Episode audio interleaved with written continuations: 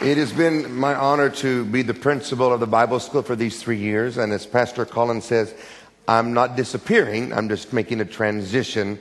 And I consider this to be one of my spiritual homes. And uh, I will be back here uh, next month preaching, and I'm scheduled for other events. So I'm not really leaving, I'm just transitioning. Everybody say transitioning? That's the word. Amen. Before I go into my final address to you as the students, I do want to honor uh, Calvin and Ann if they would come to the platform, please, as the ones that have helped me. If you would um, make your way to the platform. This is, thank you. We would like to give Ann these beautiful flowers from me personally and say thank you for your hard work and your great, and this is from me to you too. Give him a good hand if you would. Just stay standing.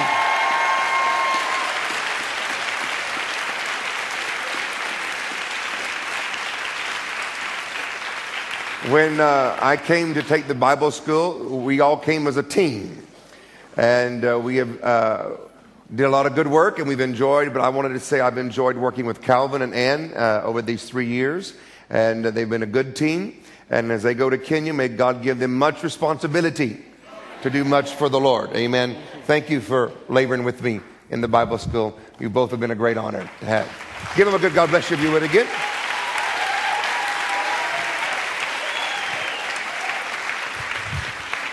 And I do want to give them another point of credit. Um, with all the um, accreditation and validation that we've been going through, that has been their project that they have worked on more than I. And so um, I must give them the honor. I mean, you say you're the principal, but those two took the responsibility of laboring through British academic educational paper, working it out, processing it to get it where we are today. And they deserve all the credit and all the honor and all the thank yous for that goes to Calvin and Ann. Would you give them another one blessing for what they did?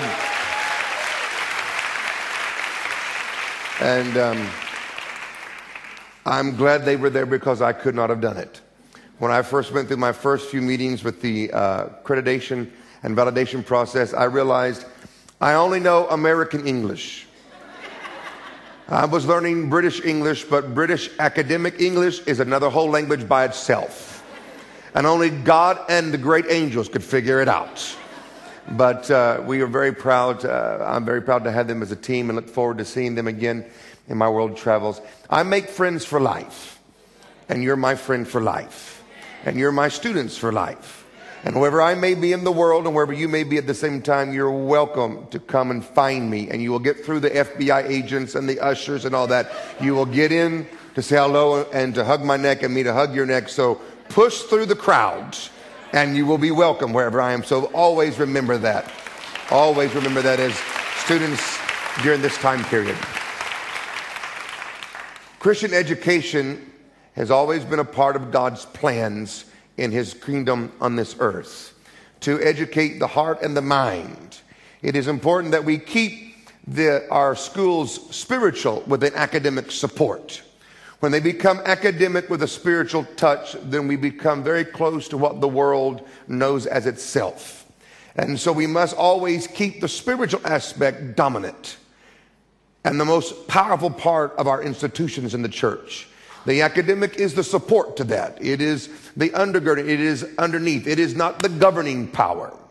And as whoever succeeds me as principal, the greatest challenge you will face will be the great waltz between spirituality and academics.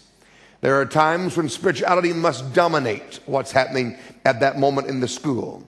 And then there are times that we must give proper honor and proper credence to the academic requirements that the state and that we need to have in our institutions of learning. But we cannot let just one dominate and the other one disappear. It is the great union of the two. It is putting those two together. And I call it the great dance or the great waltz because you got to know how to step at the right time to make it all work out to become a purposeful thing in the heart of each student. Because if we produce just great minds and little spirits, we fail. If we produce big, loud spirits and not understanding, we fail too. But if we combine them we, we build and we create giants that can take on any type of enemy that would come at us. And we can laugh at them, conquer them, and have victory over them and look for the next one. And that's when we combine these two things together. Tonight, I want to look at it for the last few minutes of this service and our graduation to remind you, students, of certain things I've said since I've been your principal. And you that are family here tonight, may I say this to you first. If they come back and act like they did when you first sent them, then we have failed. They must come back into your family, into your life, different than how they left you. So don't expect them to remain, act, talk, walk, believe as they were when they left. They should come back louder, stronger, better, more powerful, more eager, and fearless in the face of spiritual and natural conflict. Because the word in you makes you a giant. The word in you gives you a capacity to believe the impossible and make it happen. And that is what we are trying to create out of this school for this nation and for the European continent. We live in a moment in Europe and in Great Britain that if we do not train and build new leaders, the devil is trying to bring a modern dark age over these great countries and shrink the churches to be just little lights that once was something. But God never planned for anything to demise or to deteriorate or to diminish. He plans only for one thing. It gets louder, it gets bolder, it gets stronger, and it keeps going forward day in and day out, year after year and decade after decade. And that is what we have tried to do. I remind the students here too of your spiritual DNA. Some of you came with some of it already within your spirit, but while you've been at KT, you've been a part of number one, the great George Jeffreys' mantle. And may I remind you, you were not born by an administrative gift. You were born, and this church was born by an apostolic healing evangelist that took charge of this nation and brought salvation and healing and planted churches all over Great Britain. And that is the foundation of your spiritual DNA as we start our journey tonight. I remind you that you are not just formed of a denomination. You're formed from a man who was born in the Welsh revival or born again in the Welsh revival who said it should not end and got up with his friends and said, We shall continue. And he continued all the way to the end of his life. And the last church that he pastored was this one. And the mantle that he carried rested on two entities. It rested on a man named Reinhard Bonnke, and the other part of his mantle rests upon this great church called Kensington Temple. You now have a portion of that anointing, of that capacity upon you and in you. So trust it accept it, believe it, and let it work through you to do what it's supposed to do as you go into your separate fields of harvest and of duty. And never be ashamed of how God put you together. Never be ashamed that that part rests within inside of you. You're also a part of Pastor Colin and Amanda and this team's anointing and capacity. Pastor Colin and Amanda and the team here is not just another minister in England. They are outstanding ministers of the gospel here and recognized around the world. Thank you, Calvin. So let me remind you that wherever you go, you should carry this particular season that you've been here with pride, with honor, and great faith that you've been able to sit under, talk with, walk with Pastor Colin and Amanda and this team. And let no man and no woman or no devil or any organization ever make you think there's something not right with what you've got while you were here. May I say that again? Don't let any man, any woman, any organization make you doubt the deposit, the anointing, the capacity, the seeds that are in you. Hold them dear. Let them grow because this anointing is a big anointing. It produces churches. It goes first. It's a breakthrough anointing that where God sends you, you're going to need. And if you let people make fun of it and you stay quiet, you lose a part of its great power of what was seated inside of you. The way God put me together in my life by putting together my mother, my grandmother, Brother Roberts, Brother Sumrall, Brother Ekman, is a part of the DNA that I carry. People have made fun of my mother. They made fun of my grandmother. They made fun of Oral Roberts in my presence. They made fun of Brother Sumrall in my presence. But I stood up for them because what I got Their negative words will never penetrate my heart to know what I've received and how it works inside of me. And I'm proud of how God put me together. And you should be the same way from this day to the end of your life. And everybody said, Amen. May I remind you too that this anointing of KT and then there's this house is an anointing that builds big things. Everybody say big. big. Now I know living here for three years that this great country that I've come to call myself British after American. If I wasn't American, I'd be British. I actually like a cup of tea now. I, have got into the whole thing. But inside of this culture, there are certain things that I challenge all the time. Small is not your destiny. The Bible says we have days of small beginnings, not decades, not centuries. So if something goes into year after year of remaining small and not growing and not working, it's time to investigate why and get it fixed.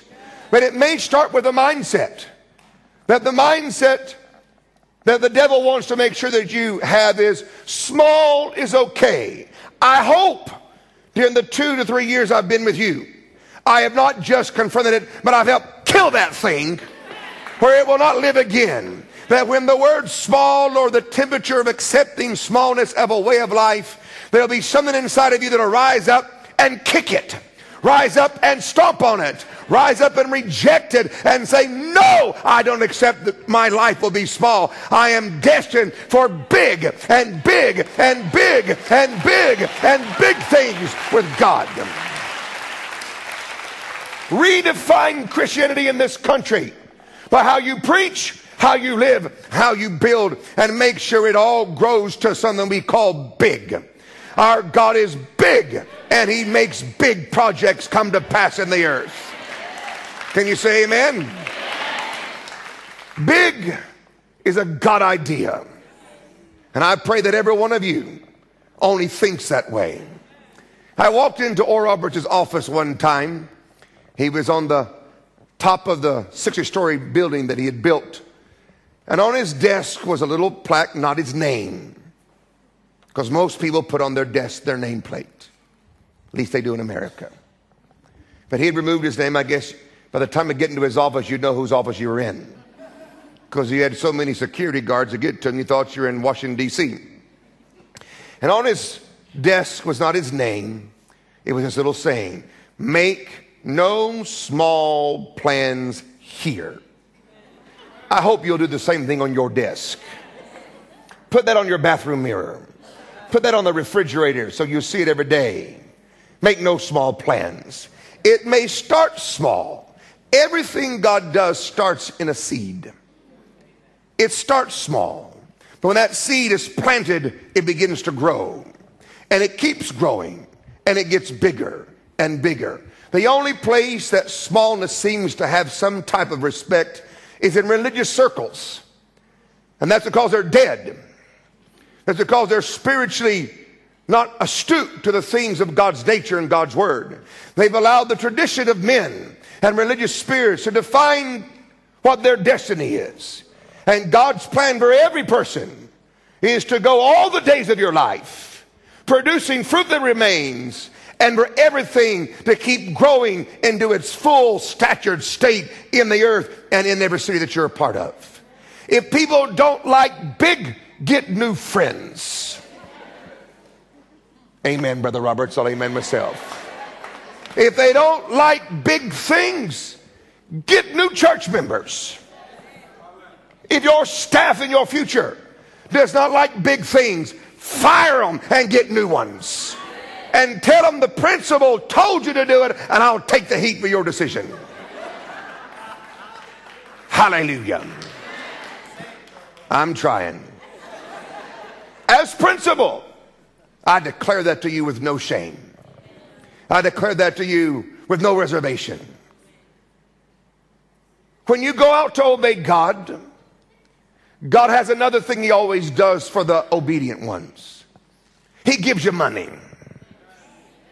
Now, I know saying money on a graduation night may offend half of you, but money. I celebrate this month my next year in full time ministry. 30 some years I've been in ministry. I started preaching when I was 13 years old. Yeah, you should clap for that one.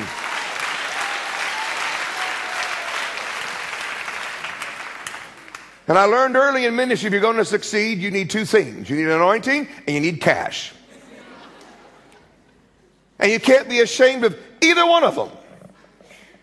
The anointing that Isaiah said breaks the yoke.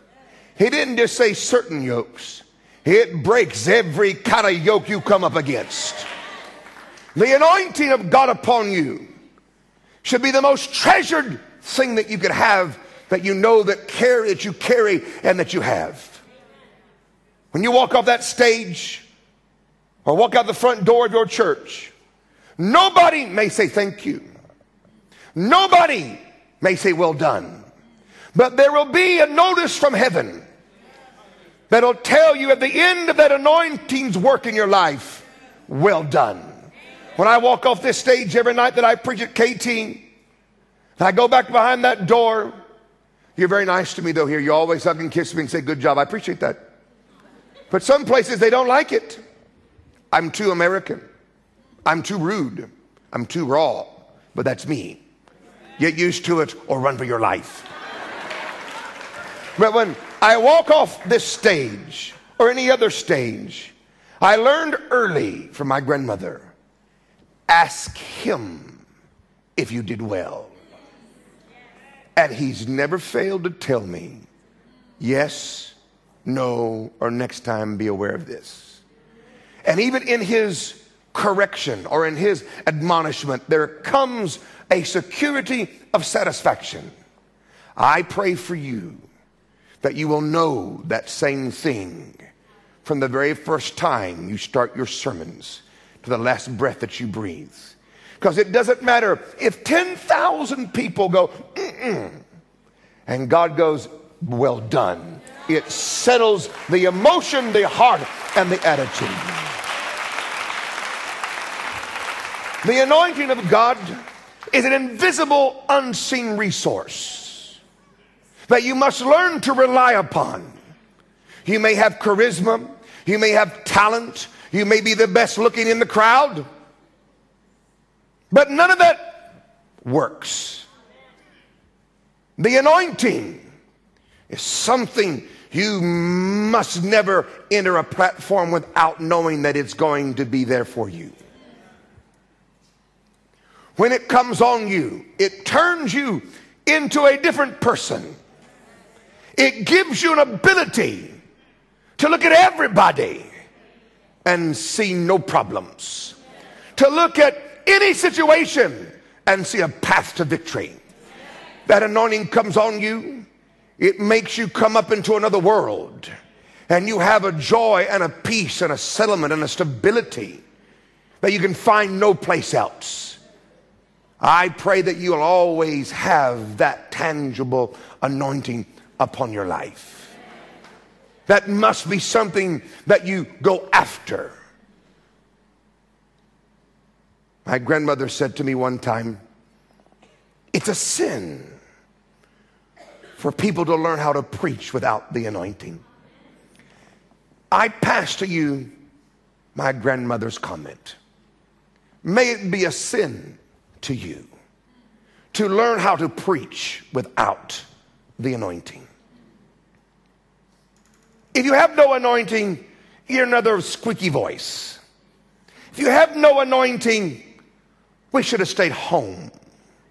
If you have no anointing, watching television might have been better than coming to church to hear you. And that says something. We live in a day when we have taught men and women how to act, talk, and do programs with lights and cameras and whistles and bells.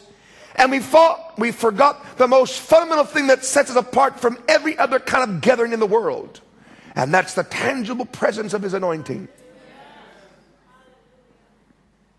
May the words that I'm speaking to you ring throughout your days. And may you find yourself always being caught into a check and balance do I have that anointing? have I been graced for this moment to enter that auditorium to face people who maybe you are their last chance for a miracle, their last chance for salvation, their last hope before they give up all hope. It's not your personality. It is that anointing that comes from another world that breaks things and lifts them and delivers them and heals them. And may we find again a new generation that becomes dependent not upon their talent, but upon the anointing of the Most High God. Oh,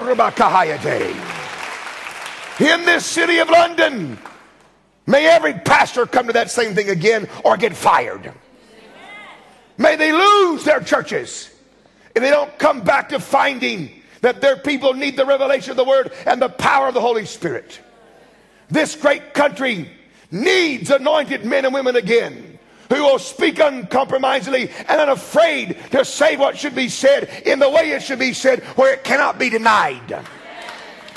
This political correctness is trying to remove the edge of the prophetic voice the muscle of the apostle, the strength of the evangelistic call, and to weaken the strength of the local church. May God give you a boldness and set your tongue on fire that nothing can stop it, even the threat of jail or prison. May we again have in Great Britain these kind of men and women again. An anointing is requirement for victory. I mentioned a word earlier that I don't want to go back to just for a moment money. You thought I forgot it, didn't you? I let it rest for a moment, then I'm going to come back. So it took a few of you by shock. You all want it. Most of you don't have it. The reason why some people don't have it is because so many preachers are scared to preach about it. And what you're scared to preach about is where you don't love your people. As a pastor and a leader, whatever part of the gospel that you're ashamed to preach, whether it's healing, prosperity, whatever it may be, deliverance, the assurance of salvation, whatever part of the gospel you're ashamed to declare boldly and uncompromisingly, is the part where you're ashamed, and that's where you don't love your people. Remember that. What you don't preach on, that's where you stop loving. What you don't declare, that's where you stop loving. When you look at the people, you don't look at them and go, I don't want to offend them. You need to offend them. You need to provoke them to come out of their condition into a faith receiving position to receive. We live in a moment when the whole world's in an economic crisis, but God is not. God has never met a devil, a person, or a circumstance that stops him from creating the supply that you need for your life and your ministry. It does not matter where God sends you, the word works there. And it'll work for those that you preach to that'll believe it my God shall supply all your need according to his riches in glory. The blessing of the Lord maketh rich, and he adds no sorrow with it. Let them shout and let them say continually, The Lord be praised, which has pleasure in the prosperity of his servants. And I command you to prosper all the days of your life. I command prosperity to be a part of your Christian experience. I command abundance to be a part of your ministerial life. From this day unto the end of your life, I declare that to you. With no shame and no doubt. I know for you that are listening, this may not be your normal commencement, but I don't plan to ever have a normal commencement. All those are nice little pictures that fade away. I am speaking to a generation that I am believing before I am dead we'll see a new England and a new Europe and a new world. What they used to call the missionary graveyards of Europe, the hard places of Britain, I believe in my lifetime will be opened and they will be fountains of living water with great churches and great ministries there. I believe that there is coming another reformation into this nation. A great exodus out from the religious structure is coming to this country. And some of you, if not all of you, are called to lead a part of this great exodus out from among the dead into the living purposes of God at this time. I did not come to Great Britain to just drink tea. I came here to impregnate you with faith that conquers the world. A belief that if it's not alive, it should change or be left behind. When you leave something that is dead, friends, you don't send it a Christmas card. You don't send it a postcard. You don't say goodbye. You turn and you walk with no shame to the light and the life, and you go there and you live there and you enjoy it and let the dead bury the dead. Do you hear me tonight? I don't care if it's a 10,000 member dead church. If it's dead, leave. Good evening, everybody. It's my last address as principal. Ministry has hardships, so live it dramatically. Live it to the maximum. If you're going to be persecuted, then live first class in your gifting. Maximize it every single day. If they're going to persecute you, give them something good to persecute you for.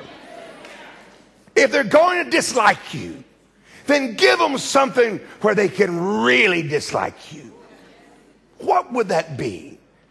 How you preach with a tone of authority, with no shame or wavering in your voice. Your presence carries the command of God. Your countenance is one that breaks through every gloomy face every unbelieving statement and you keep smiling and you keep believing and you keep breaking through. You, if you're going to be persecuted, then do something worth being persecuted for. If they're going to write a book about you, make sure it's a good one. I've been excommunicated three times in my life. Three times, and I'm only 46 years old.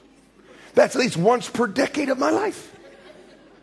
I'd been kicked out when I was 23 years old. I didn't even know what excommunication meant. It took me six months to figure it out. They kicked me out the first time because I would not back off of spiritual warfare, which all it means is enforcing Calvary's victory on a devil that's rebellious and making him obey. And they didn't like it because they had one. They told me if you don't stop it, We'll have to take your papers. Papers are nothing. Papers from organizations is this, students. It's nothing more than man recognizing what God's already begun. So if they take their recognition away, whippy do.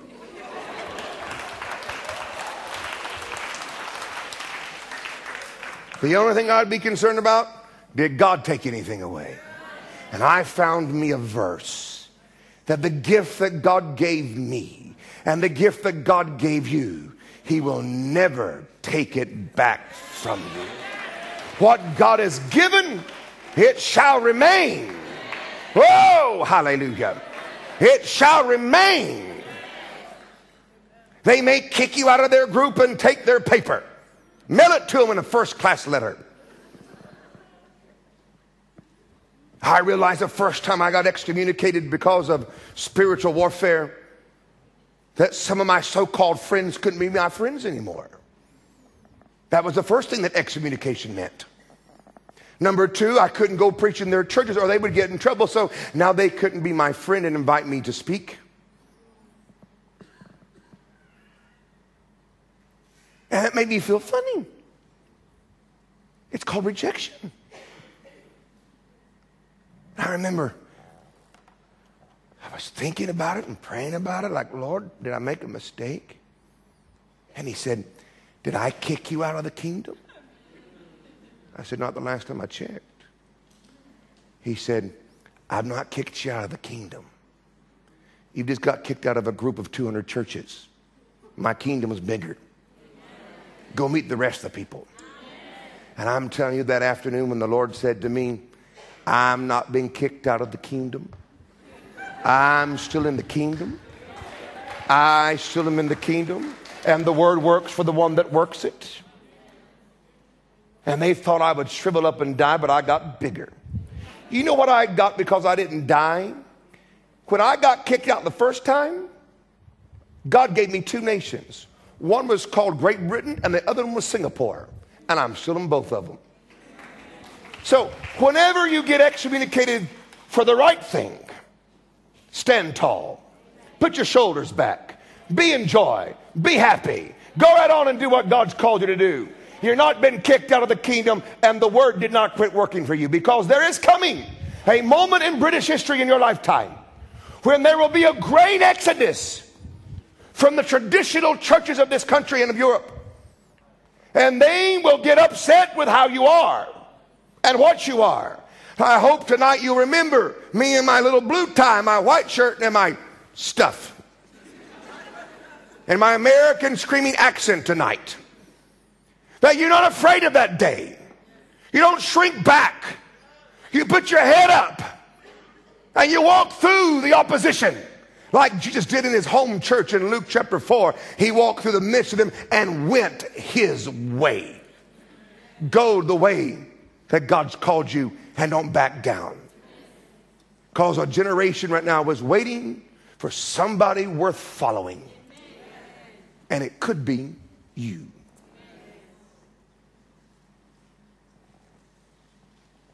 Don't be ashamed.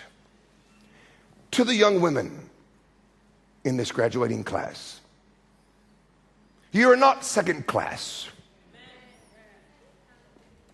Jesus did not make a second class gender. He did not make a second class person. And I want to go on record again in your ears, and I've said it all through the year, and I want to go on record in this great church that a woman can do anything a man can do if they meet the same requirement. And that is, did God tell you to do it? If God told you to do it, ladies, then go do it.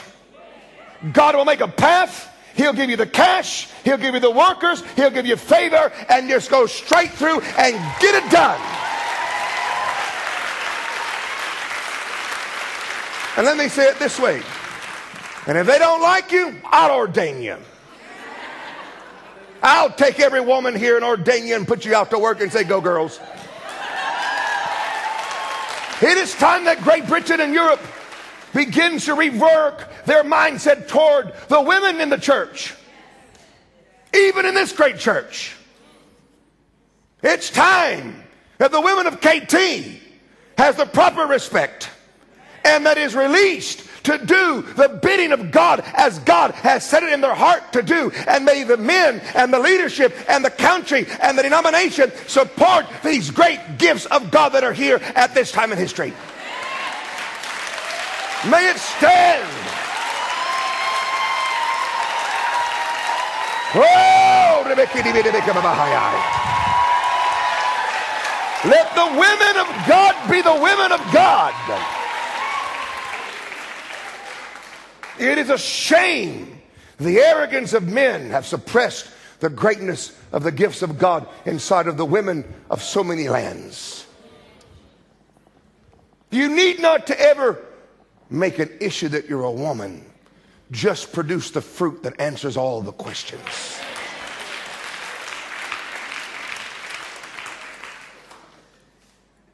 If, I'm trying to close, but the preach is upon me. I'm trying. If somewhere in your life you make a mistake, if you sin, and they say fall from grace, but really you fall into grace, not fall from grace in reality. But let's address this for a moment.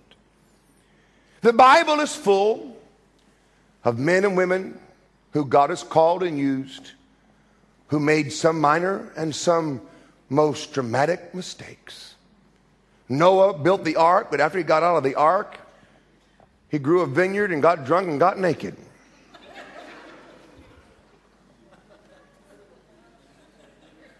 David ran for his life, didn't kill Saul, became king, and then killed somebody after committing adultery with his wife. You go through history and you find the sad fact that the human race still makes great and grave mistakes. I have made them myself. So I'm not just preaching from theory. I know this from a fact. I'm not perfect, but I am sincere. Like you on this special day. If you fall, get up.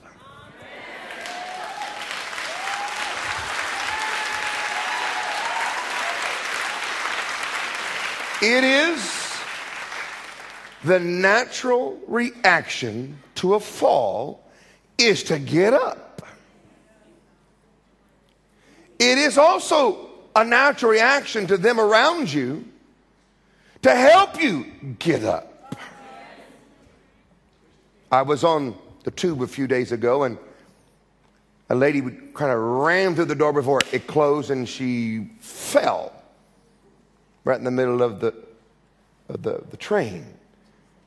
And all of us jumped to help her and made sure she was okay. A guy got up out of his seat and gave her the seat and made sure she was fine. It was a natural response when someone fell that people came to help. But I want to talk to you about a reality. In church life,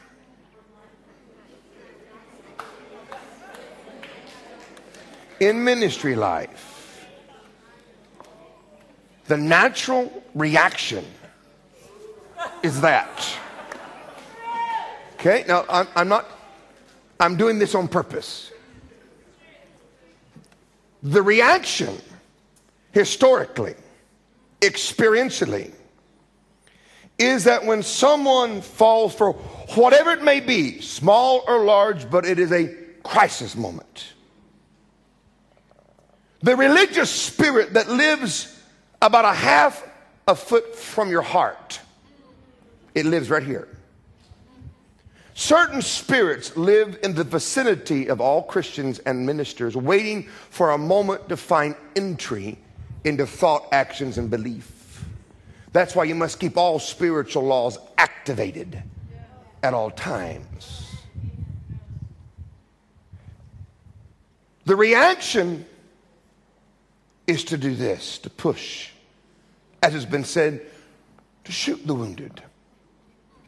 I first ask you to choose to treat those around you that may make mistakes the opposite of what I just explained. That you will be the voice of grace and kindness. That you be the voice of hope and restoration. That you would be the voice of defense and protection no matter how dark that moment may be in that person's life. But if it's you that wakes up in the morning and finds a problem has come, number one, God has not left you. Number two, God will not leave you. Three, he gets closer to you.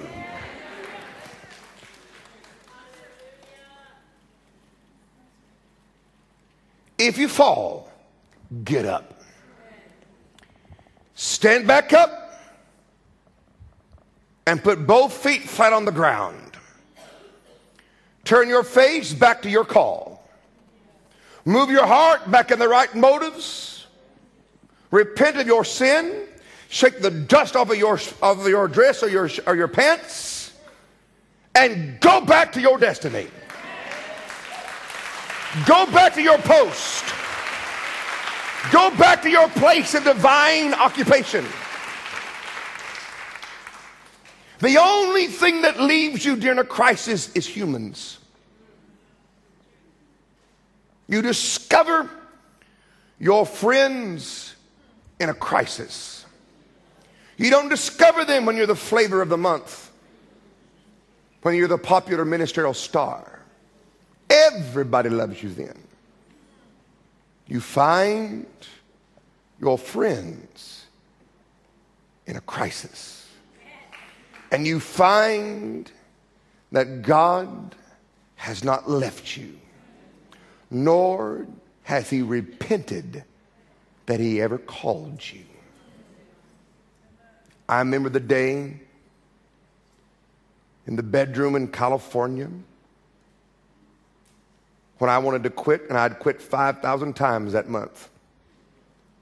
And God did not say, I accept your resignation. I remember I put my feet on the bed that day, and I looked up. I said, okay, I still believe. And those two words, I believe. I believe. Begin to pull me right back where I belonged. If you fall, get up. If you fall, God's not left you.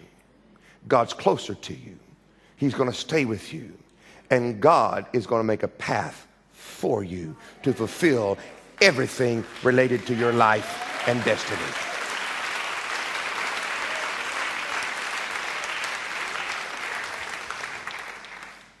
I know sometimes you don't want to address that issue in a ministerial commencement. But it is important that we do address it. Because there are thousands of ministers across the UK and Europe that have walked out thinking God has rejected them, that God has removed that which He granted them because of their sin. And I want you to be one of the John the Baptist to their ears. God still loves you. God's still calling you. We want you. Return to your post. Come and labor. Come and be. And let's restore everybody we can back to their destiny, back to their call. And we will cheer them and we will bless them, even if it costs us something.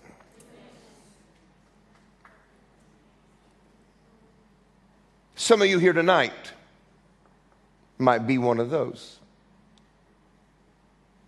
Some of you may be a part of churches and denominations who their rules are so heavy that the Bible has no voice amongst their tradition. And you ask me, what would you do if you were caught in that? I would leave them and I would go join a church like this one and find new life, new hope, new restoration, and understanding and be returning to my destiny the right way. We bring this service to a close. I showed you this week my most favorite minister I've ever saw in my life, Miss Kuhlman. And in that film that I showed you, she quoted what she would say when she would see Jesus for the very first time.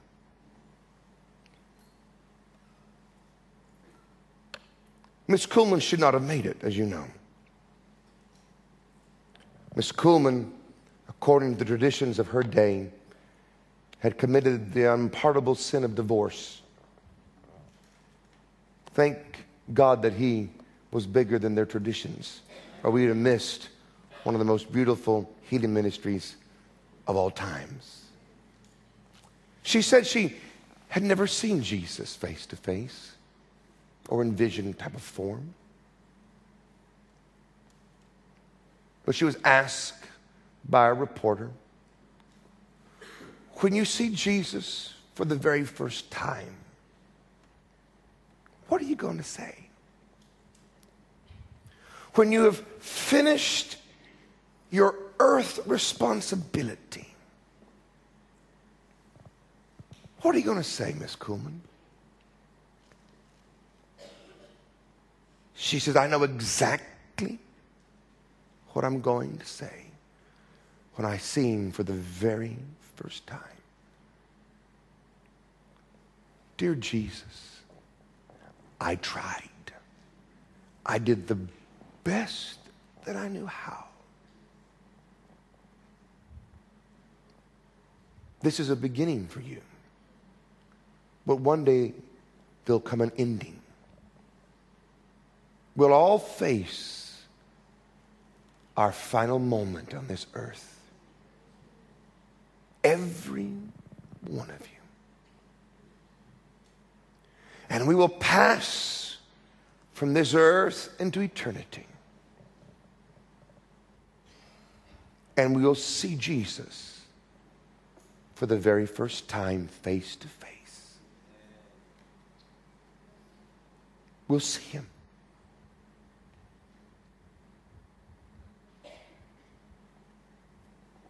Will you just be happy that you made it to heaven? Because there are some who are just glad they didn't go to hell and they made it to heaven. I, I understand that like you do. But that is such a childlikeness, childhood mindset of spirituality.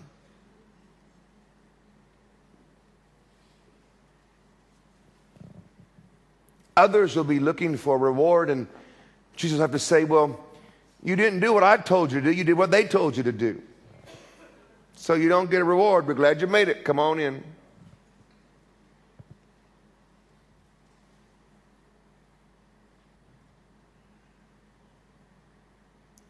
When you leave this earth and you pass to the other side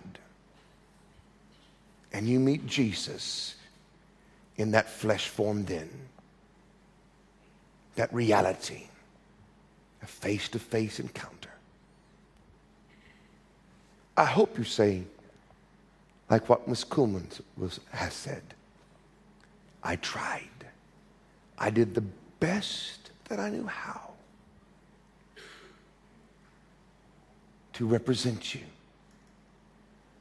to speak your word, demonstrate your love, and to fulfill the destiny that you've given me. You will know the time of your departure. Most people do. You will feel it within your being that the time allotted you is about to be totally completed. Most men at that moment try to do everything they should have done.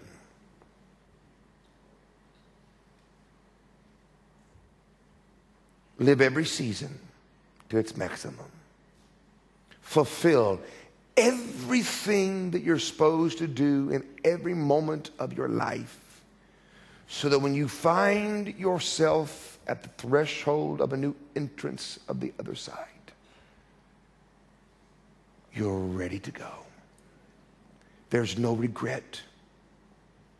There's no wanting a second chance. You've lived. You've obeyed. You fulfilled. You did your best and you're done. And you're ready for your graduation. And Father, we thank you, our keyboards to come. We thank you tonight for your most wonderful presence here tonight. I have stood here and gave to these students and to their friends and family under the anointing that you granted me and the authority that you gave to me to the, for this moment. I pray that your spirit shall come anew upon each graduate. For this is a day that you have made, and we will respect it, and we shall rejoice in it as well. I pray that the Holy Spirit's presence will be something that you will not be able to live without in your life. That you'll have one great addiction, and that is to the presence of the third person of the Godhead, the Holy Spirit. Open the eyes of these graduates that they might see, and the ears of them that they could hear, that they may know your voice and your mighty power. And you may, O Holy Spirit, reveal to them in the depths of their being exactly what you want them to be and to do in their life to where no matter how many storms may rage against them, there is a surety, there is a knowing beyond any doubt that they are called and they are destined to do these great deeds in this generation. Remove the wrong people out of their life and put the right ones in. Remove the wrong people out of their lives and let the right ones come in. I pray that every illegal word and utterance that has been spoken over you will lose its effect. I command false prophecies, illegal utterances to die and to lose its effect upon your soul and your life. And I speak to the gift of God that is in you for it to live and for it to come into the earth. May the financial resources flow unto you like a river that shall never run dry. May there be a boldness that is a part of your personality and inner character that God grants you this very night.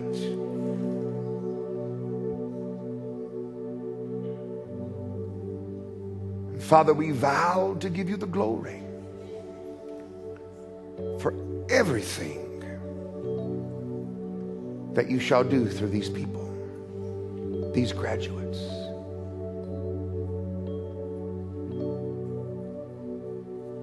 we vow to recognize that you are their source and you are their God.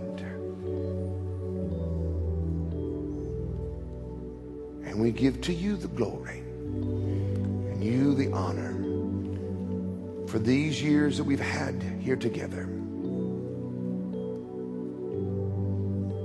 Thank you for giving me these three years.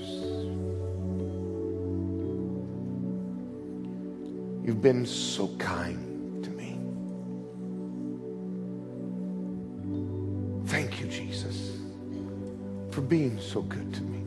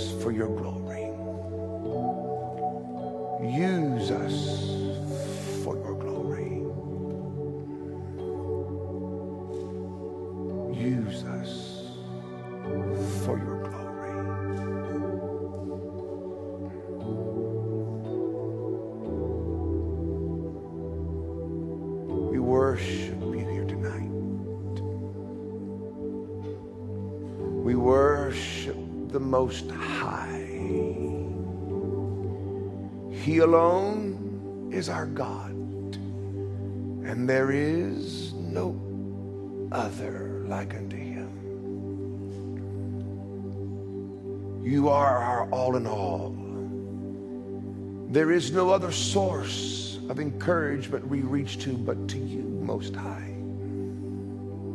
We set our affections on things that are above.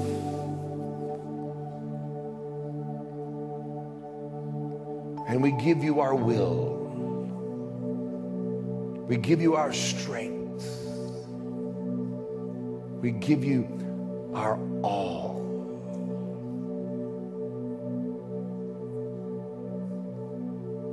Holy Spirit, we reverence you here in this moment. Let's all stand softly and lift our hands to stand up all over the room. Just stand up for a moment. I know it's a little past nine, but this, His presence is here.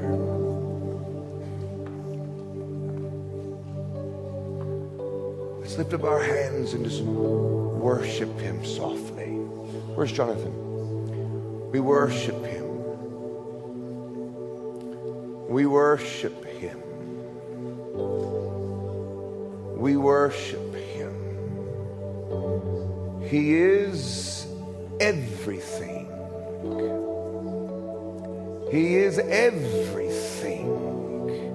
It's not just some, but He is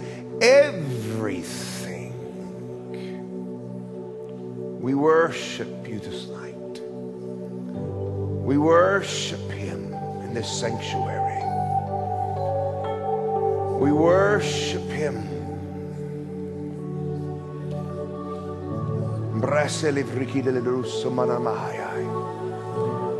We worship